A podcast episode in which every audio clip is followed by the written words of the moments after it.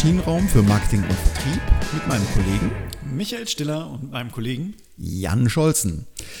Vielen Dank wieder für die äh, Feedbacks der letzten Woche. Ähm, bitte abonnieren Sie uns, schreiben Sie uns über die E-Mail-Adresse michael at maschinenraum-podcast.de oder jan at maschinenraum-podcast.de, damit wir auch Ihre Wünsche weiter hier in diesen Podcast einfließen lassen können. Ja, in der heutigen Folge wollen wir uns mit dem Thema Preisverhandlungen beschäftigen, mit Tipps und Tricks. Ähm, der eine mag es, der andere nicht so. Was hat es eigentlich jetzt damit auf sich und welche Ideen haben wir generiert. Ja, ich, das ist in der Tat aus, aus meiner Sicht auch eine der großen äh, Rätsel äh, des, des B2B-Vertriebs, insbesondere wie gehe ich denn eigentlich mit diesem Thema Preisverhandlungen. Also die Situation, äh, das Gespräch ist gelaufen, wir haben uns über die Leistung unterhalten, alle sind happy ähm, und eigentlich gedanklich haben wir schon den, die Sektflasche entkorkt, um unseren äh, Abschluss zu feiern. Und dann kommt der Part, auf den sich unser Verhandlungspartner schon die ganze Zeit gefreut hat. Diese kleine, aber einen Verkäufer zur Verzweiflung bringende Frage, aber was geht denn noch beim Preis? Und die Frage zu beantworten ist äh, aus meiner Sicht gar nicht so trivial. Die ist gar nicht so trivial und um vielleicht nochmal den Bogen ähm, zur Bedeutung des Preises ähm, zu schlagen. Ähm, es gibt das schöne Sprichwort, im Einkauf liegt der Gewinn.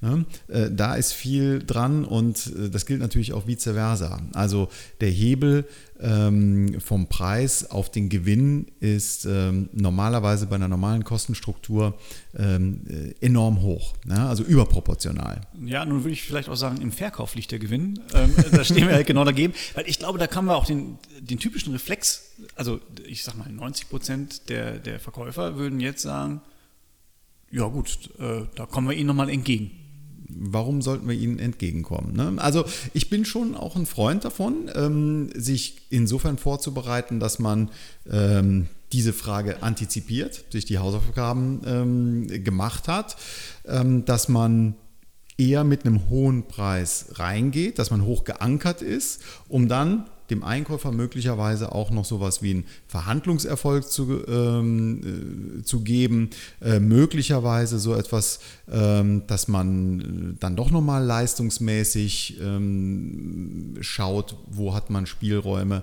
Also ich finde das eigentlich ein ganz probates Mittel, ähm, dass man mit einem hohen Preis reingeht und ähm, ja, und dann eben in diese schöne Verhandlung einsteigt. Halte ich überhaupt nichts von, ehrlich gesagt. Ähm, weil genau mit diesem Ansatz, wir, gehen mit einem hohen Preis rein, wir wissen, also wir sind ja überzeugt von unserer Leistung, von unserem Produkt, das wir verkaufen wollen. Wir wissen aber auch, dass wir in, aller Regel nicht die einzigen auf dem Markt sind. Und wir wissen, dass wir mit, der, mit, dem hohen Preis, den wir als Anker gesetzt haben, du sprichst da Ankereffekte, das, ähm, äh, um halt einen Referenzpreis zu setzen und jeder Nachlass ist ja ein Gewinn dann für den, äh, für den Einkäufer. Aber nichtsdestotrotz wissen wir dann direkt, wir müssen jetzt auch diese Nachlässe geben. Und die große Frage ist ja, wie weit treiben wir jetzt das Spiel? Ganz genau. Also ich gehe davon aus, also ich habe meine äh, Annahme, dass es ähm, schon erwartet wird, weil wir nicht allein auf der Welt sind, sondern es gibt noch Mitbewunderer, ähm, die auch äh, Projekte, Produkte und Lösungen anbieten. Und für diesen Fall möchte ich mir natürlich meine Optionen nicht im Vorhinein alle versperren, indem ich mich stur stelle und sage, das ist mein Preis, äh, kauf oder kauf bei mir oder kauf woanders.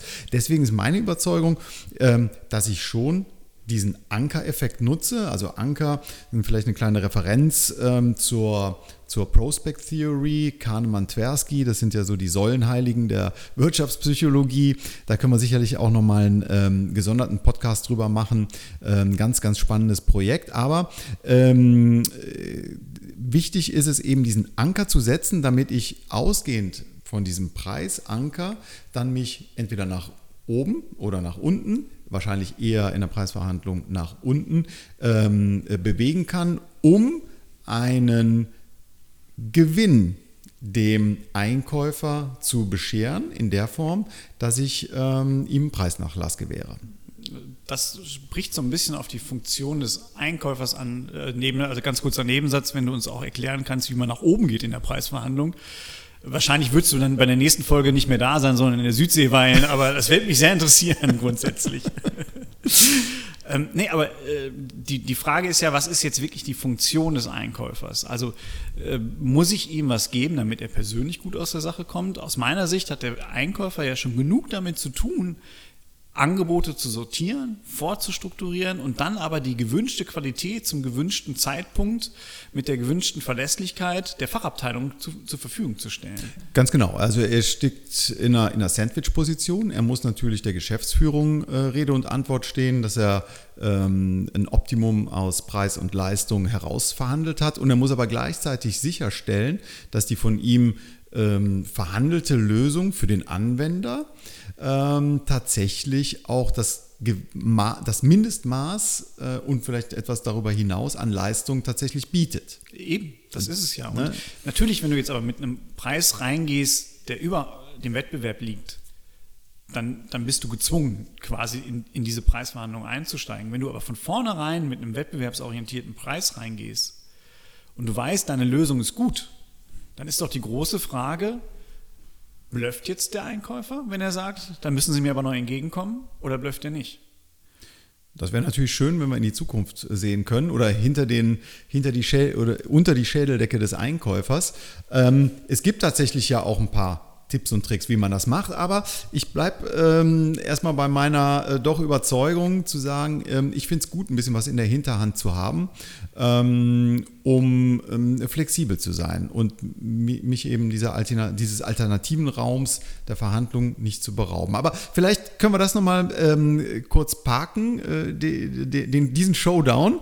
Ähm, aber das Thema blufft der Einkäufer? Das ist, das ist ein spannendes, eine spannende Frage. Wie kriegen wir das raus? Natürlich können wir ihm nicht hinter die Stirn schauen. Das wäre das wär schön. Auch dann würden wir wahrscheinlich in der Südsee weilen gerade. Ähm, aber wir können es ja erfragen. Beziehungsweise können wir das Spiel ja mitspielen, weil wir wissen ja natürlich, also was macht der Einkäufer? Der Einkäufer entscheidet, äh, er hat einen, einen Vorgabekatalog, er muss halt sicherstellen, dass die Anforderungen an unsere Leistung erfüllt worden sind, wie du es gerade so schön gesagt hast. Und die nächste Aufgabe, die er hat, ist, den Preis zu drücken. Das genau. heißt, wir wissen also, er will ja gerne. Ob er letztendlich sich erlauben kann, unsere Leistung nicht zu nehmen, das steht auf einem ganz anderen Blatt. Das kriege ich aber auch erst raus, wenn ich ihn in die Situation äh, bringe, zu sagen, Karten auf den Tisch.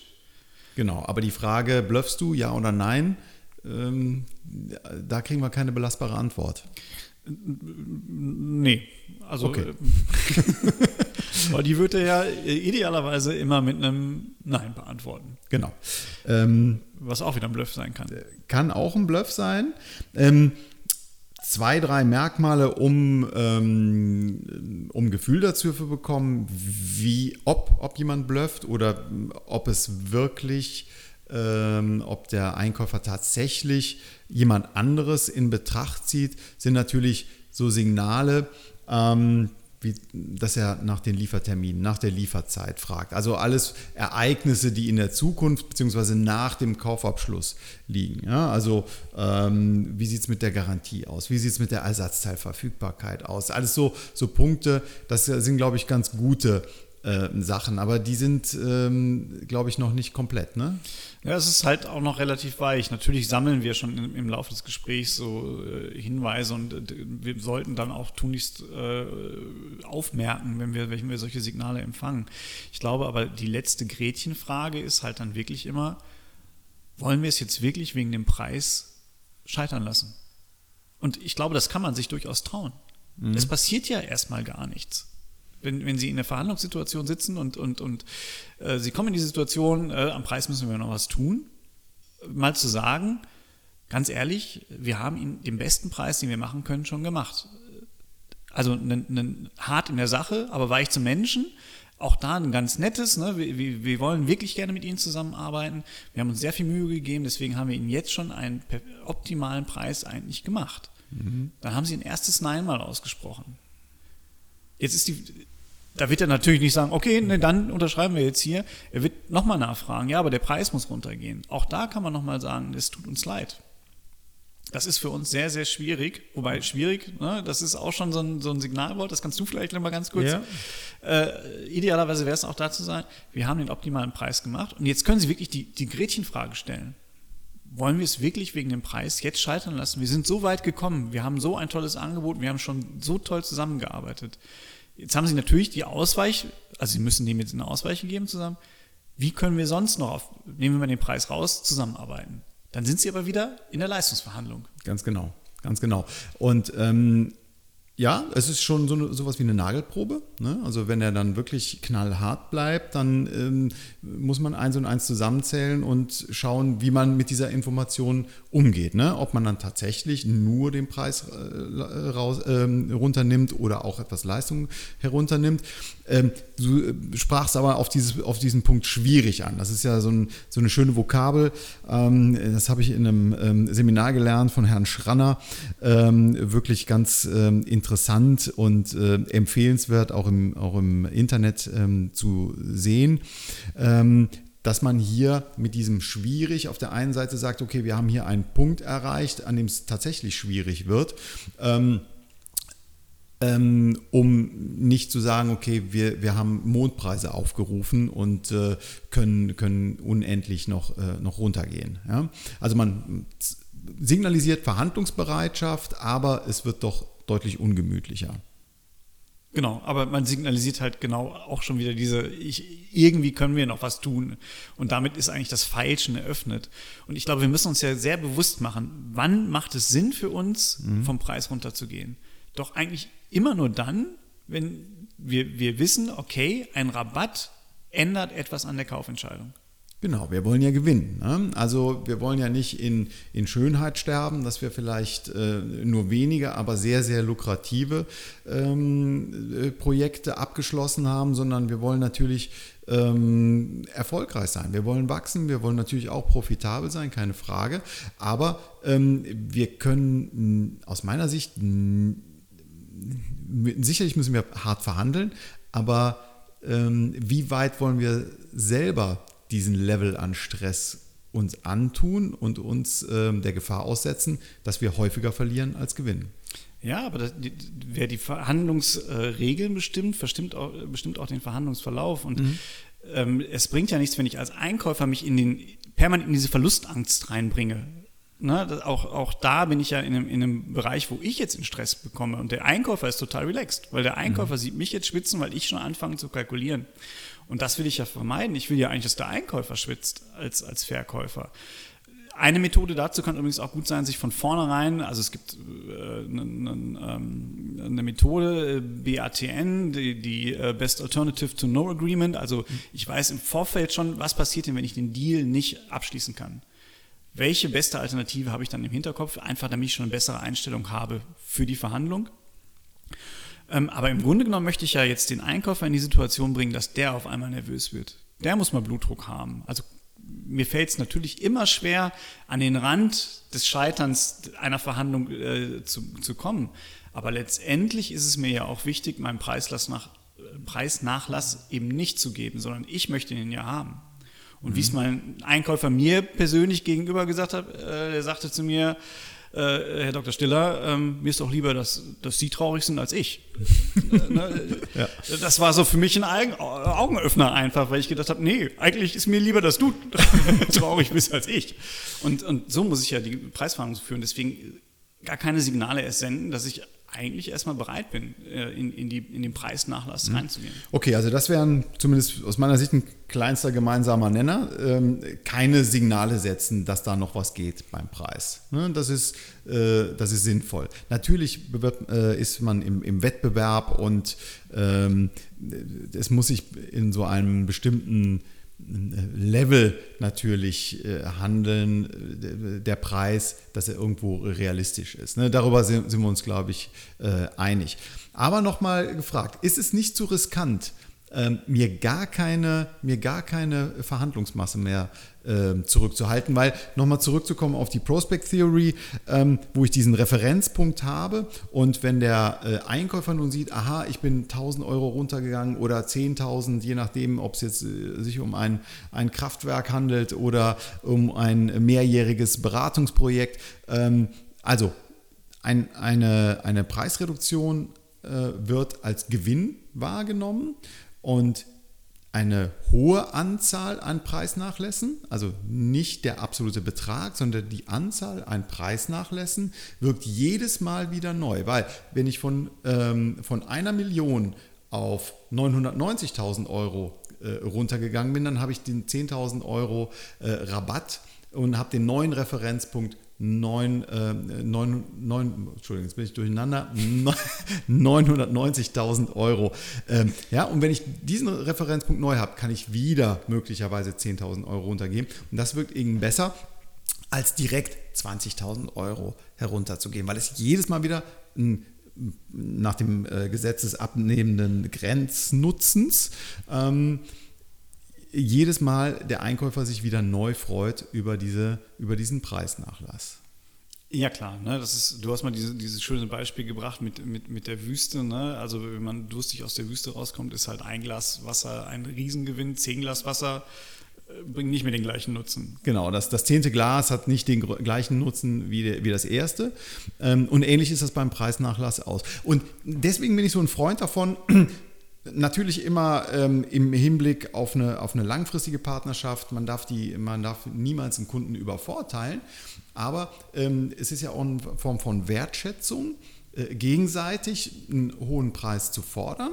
Wertschätzung für das Produkt, für die, für die Leistung ähm, und gleichzeitig mag ich persönlich dieses, dieses Verhandeln schon sehr gern. Also es ist auch äh, ein, ein, Spaß, eine Freude, ähm, die auch die Einkäufer ähm, für sich reklamieren. Warum soll ich mich dem entziehen? Äh, ja, also zum einen mit Malik kann man es mal ganz kurz sagen. Ne? Also der Beruf soll keinen Spaß machen, soll, soll Erfolg bringen. Ähm, das mag knallhart klingen und wir alle wollen Selbstverwirklichung, aber so sehe ich es im Grunde genommen aus. Also dein, dein Job als Verkäufer ist es, einen möglichst guten Preis rauszuholen. Mhm. Wenn du mit einem hohen Preis reingehst, ist es aus meiner Sicht keine große Wertschätzung für das Produkt, weil jeder weiß, dieser Preis ist zu hoch. Das ist so ein bisschen wie bei Möbeln ne? oder bei, bei ich, mir fällt jetzt kein gutes Beispiel ein. Küchen. Ne? Wir Küchen haben vor, ist, vor ein paar Jahren mal Küchen gekauft, da äh, heute 70 Prozent äh, genau. auf den Listpreis.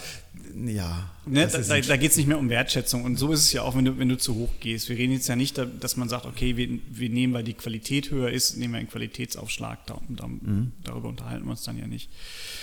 Und natürlich will ich auch den Deal. Also, ne, ich verstehe mich jetzt nicht falsch. Ich will den Abschluss haben. Mir geht es nur darum, die Signale richtig zu deuten und zu wissen, muss ich es machen? Muss ich runtergehen? Und mir ist es egal, ob es mir Spaß macht und dem, dem, dem, dem Einkäufer Spaß macht, sondern ich will die höchstmögliche Marge rausholen für, für mein Unternehmen. Mhm.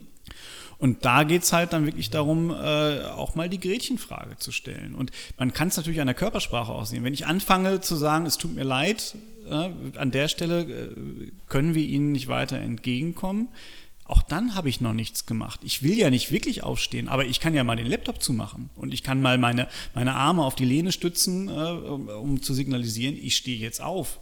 Und jetzt sehe ich ja, was mein Einkäufer macht. Fängt er an nachzudenken? Oder hält er den Blickkontakt und sagt, das tut mir auch leid? Oder habe ich dann, die, wenn, wenn das passiert, wenn er den Blickkontakt hält, wenn er nicht nachdenken muss, dann weiß ich ganz genau, ey, der blöfft gar nicht. Und da muss ich mir was einfallen lassen. Und dann komme ich, dann sind deine Methoden wunderbar zu sagen, wir, wir gehen eher in kleinen Häppchen runter, mehrere mhm. Häppchen. Mhm. Auf unterschiedliche Module äh, bringen wir jetzt mal den Preis runter. Ähm, aber wenn der wenn er nachdenkt, dann weiß ich ja, nee, der kalkuliert jetzt intern auch. Also der rechnet gerade, hm, was mache ich denn? Also was könnte ich denn jetzt als nächstes fordern? Und das ist der Moment, wo ich weiß, nee, ich ziehe jetzt einfach mal weiter durch. Irgendwann wird er jetzt gleich schon sagen, nee, bleiben Sie mal. Ne? Aber er wird dann trotzdem kommen mit der Frage, Sie müssen mir noch schon noch was entgegenkommen. Und da ist jetzt so der zweite Punkt. Äh, klar, verstehe ich deine, wir gehen häppchenweise runter. Die Frage ist aber, wie viel? Ja, und wie viel gehen wir dann runter? Also auf eine Frage mit einer Gegenfrage zu antworten, ist ja grundsätzlich unhöflich. Nein, ähm, ich, der wichtige Punkt ist, wir wissen es ja nicht. Also wenn er, wir, was wir wissen ist, die Forderung des Einkäufers wird immer höher sein als das, wovon er jetzt selbst ausgeht, was er realisieren kann. Das heißt, es wird irgendwo zwischen unserem Preis und dem Preis sein, den uns der Einkäufer genannt hat. Genau, weil er den Ankereffekt ja genauso nutzt. Ne? Genau, er will ja auch ankern. Ja. Und äh, wichtig ist jetzt, dass wir uns nicht dazu hinreißen lassen zu sagen, oh, die Hälfte oder äh, dann machen wir, wenn sie 20 Prozent fordern, ah, 17 können wir. Mhm. Das wäre grundsätzlich falsch. Ja. Ich glaube, es ist gut, wenn man signalisiert, ähm, dass man diese Lücke ähm, zumindest ein Stück weit verkle zu verkleinern bereit ist. Ne? Dass man das Signal setzt, ja, lassen Sie mich mal überlegen, wie wir diese Lücke verkleinern können. Niemals komplett schließen. Ja, das ist das, was wir vorhin schon mal hatten. Ne? Mhm. Ähm, ja, äh, wir wollen unbedingt, äh, dass Sie unser Kunde werden, aber es ist sehr schwierig für uns. Genau, schwierig, schwierig, schwierig. Wo müssen wir uns denn hinbewegen? Wo müssen wir uns hinbewegen? Genau. Und, und dann, ja, lassen Sie uns überlegen, lassen Sie mich mal überlegen, wie wir diese Lücke verkleinern können. Ähm, ja, ist ein ganz äh, pragmatischer Vorschlag, funktioniert. Ähm, pragmatisch, aber gar nicht so einfach gar umzusetzen, so einfach. weil man sich nicht hinreißen lassen darf, weil der Einkäufer ja, will natürlich von mir jetzt einen Preis haben. Ja, genau. Also die, die, äh, die Hände sind schon feucht meistens. Ne? Nicht, nicht nur beim Einkäufer, sondern beim Verkäufer auch. Ja, kenne ich. Ähm, ähm, Macht es eigentlich einen Unterschied, ob ich mit einem Einkäufer verhandle oder mit einem Geschäftsführer? Ich glaube, gerade beim Eigentümer-Geschäftsführer ist es nochmal eine andere Situation. Der Einkäufer, der jetzt ähm, mehreren Herren dient, aber letztendlich nicht so stark im, im, im Wirtschaftlichen gefangen ist, äh, hat sicherlich noch eine andere Einstellung dazu als der, der Eigentümer-Geschäftsführer, der weiß, okay, bei 3% Nachlass habe ich vielleicht am Ende des Jahres doch meinen Porsche und kann meine Midlife-Crisis erfolgreich bewältigen. Mhm. Ähm, da kann das dann auch durchaus Sinn machen, so mit Blick auf zukünftige Verkäufe, das, was du gerade gesagt hast, ich kann dem halt auch ein Spaßerlebnis noch mitgeben. Das wird dem, dem professionellen Einkäufer, also der, der angestellte Einkäufer, der wird das sicherlich eher nicht so haben. Der muss ja, äh, wie wir eingangs schon gesagt haben, eben zwei Herren dienen. Einmal natürlich der Geschäftsführung, aber gleichzeitig auch dem, ähm, äh, dem Anwender. Er muss ja ein Mindestmaß äh, eben an Leistungen und, und äh, äh ja, Nutzen dieses verkauften Leist oder dieses gekauften Leistungsbündels garantieren. Okay. Ja, aus meiner Sicht Zeit für ein Fazit, oder? Ja, ich denke auch. Also, äh, was haben wir? Ich glaube, der, der wichtigste Punkt aus meiner Sicht ist, Preisrabatte immer nur dann, wenn wir sie wollen, weil wir wissen, sie haben einen Einfluss auf die Kaufentscheidung. Ganz genau. Also man muss sich vorher schon Gedanken gemacht haben, auch wenn ich persönlich ein Freund von diese, dieses Ankereffekts bin, aber nur um des Preisnachlasses willen, ähm, nee, das, wär, das wäre falsch. Absolut. Mhm. Ähm, gleichzeitig darf man schon auch ähm, etwas äh, selbstbewusster insofern sein, als dass man keine Signale senden sollte, ähm, dass auf jeden Fall noch ein Preisnachlass drin ist. Ne? Genau, man auf keinen Fall das, das Verhandlungssignal sehen und auch durchaus mal die Gretchenfrage stellen, um mal zu testen, die Signale des, meines Gegenübers zur Preissenkung, ist es ein Bluff oder kann der wirklich nicht anders? Genau, Blufftest ne? ja. ähm, hatten wir.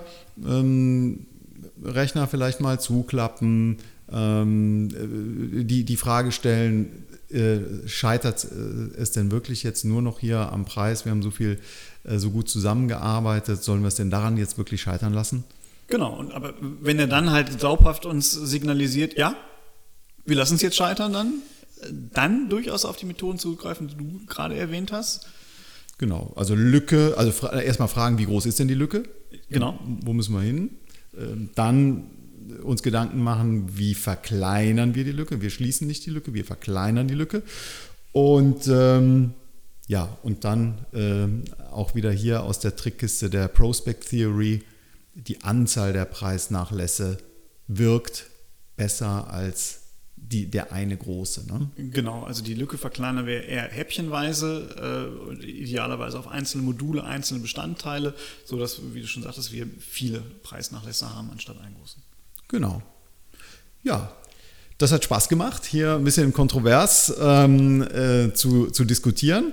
Ähm, wenn Ihnen das auch so Spaß gemacht hat, lassen Sie uns das wissen, ähm, einfach in Form von Feedback.